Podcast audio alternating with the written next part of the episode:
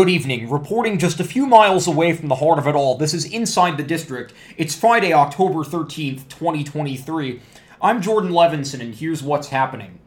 Breaking news from late last night Shucked will play its final Broadway performance on January 14th, following months of modest sales at the Nederlander Theater box office.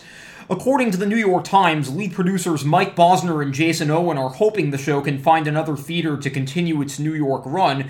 However, this is highly unlikely with a robust Broadway season shaping up so far.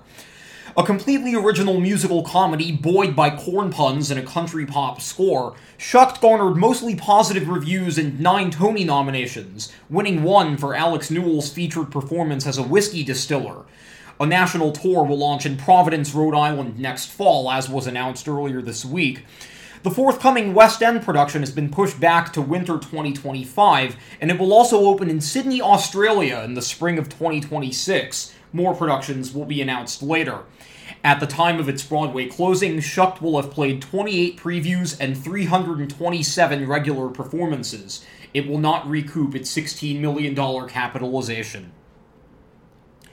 Danny DeVito returns to Broadway tonight in the world premiere play I Need That, playing its first preview at the American Airlines Theater.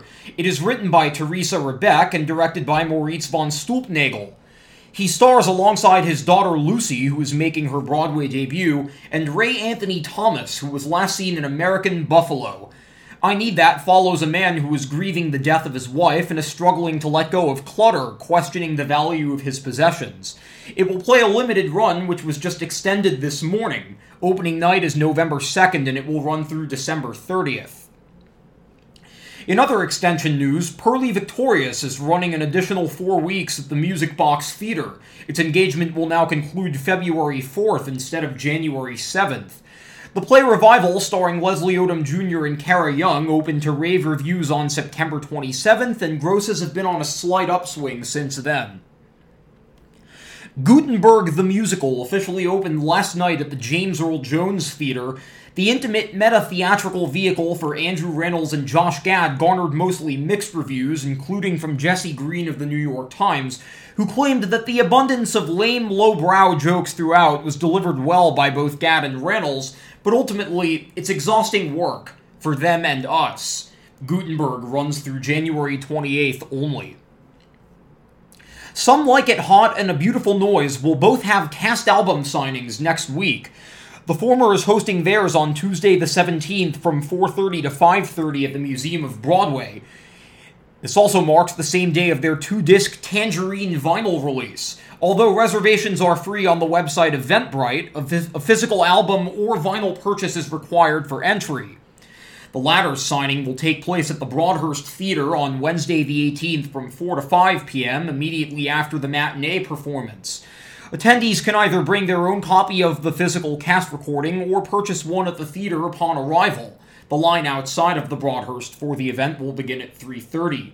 Cast members will also sign other beautiful noise related memorabilia at the event for a $25 donation to the Parkinson's Foundation. And finally, today, October 21st, marks Back to the Future Day, the date that Doc and Marty time traveled to in 2015 in Back to the Future 2. The Broadway production of Back to the Future the Musical is going to celebrate that day with a special post show performance from Harry Waters Jr., who plays Marvin Berry in the movie. The announcement was made this morning on the show's Instagram page by Jelani Remy, who plays Berry, as well as Mayor Goldie Wilson, on stage. Waters' appearance will follow both the matinee and evening shows that day. Back to the Future currently runs at the Winter Garden Theater. And that's Inside the District for today and for this week. Have a safe, enjoyable weekend. Lights out.